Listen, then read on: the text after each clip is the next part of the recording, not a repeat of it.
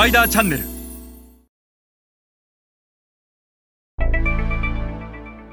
皆さんこんにちは。スパイダーの森部です、えー、今日は R をやれば負け戦は避けられるについてお話しします、えー、多くの日本企業のグローバル展開の範囲を分析するとこの戦略では出る前からあ負け戦をして撤退をするということが分かっていたというケースが少なくありません、えー、その多くの日本企業はこの R を軽視したえ逆に言うとこの R さえやれば出る前から負ける戦をするということを避けられます。今日は R をやれば負け戦を避けられるについて一緒に学んでいきましょう。まず最初に申し上げたいのはこの R というフレームワークはえ企業がグローバル展開をする最も基本的かつ重要なフレームワークです。え R とはリサーチの略でマクロ環境分析そしてミクロ環境分析スウォット分析の3つから構成されています。えまずこのマクロ環境分析というのは平たく言うとどのような市場なのかを可視化すること、えつまりはその市場は儲かる市場なのかどうなのかえその国の外資規制はどういうものがあるんだろう。その国の市場独特の特性とは何なのかということを可視化する。多くの日本企業はこのマクロ環境分析はデスクリサーチ要素なので無難にこなします。問題はこのミクロ環境分析と SWOT 分析です。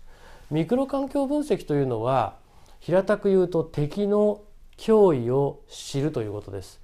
えつまりは競合となる企業の具体的な戦闘能力を測る。自分たちと比べて敵の戦闘能力がどれだけ高いのかということを知るのがミクロ環境分析。そしてスウォット分析というのは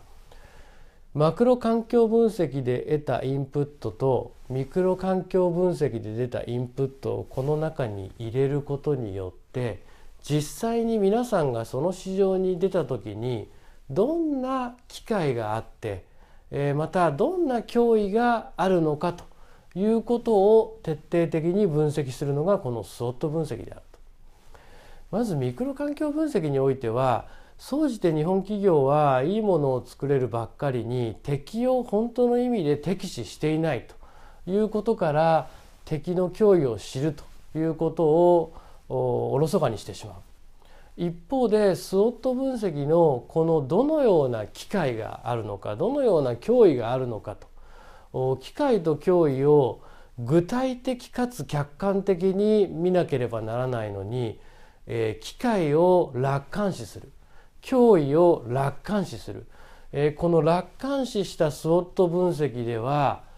行ってから負ける。出る前から負けることが分かっていたと。いう結果につながります。重要なのは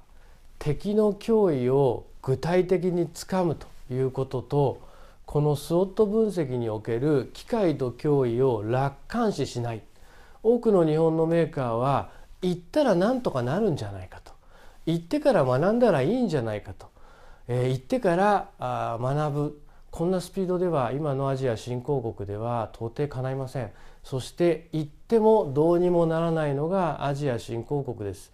どれだけ機会と脅威を事前に分析できるかここにかかっているのです、えー、逆に言うと R をやれば鼻から分かっている負け戦は避けることができるのです。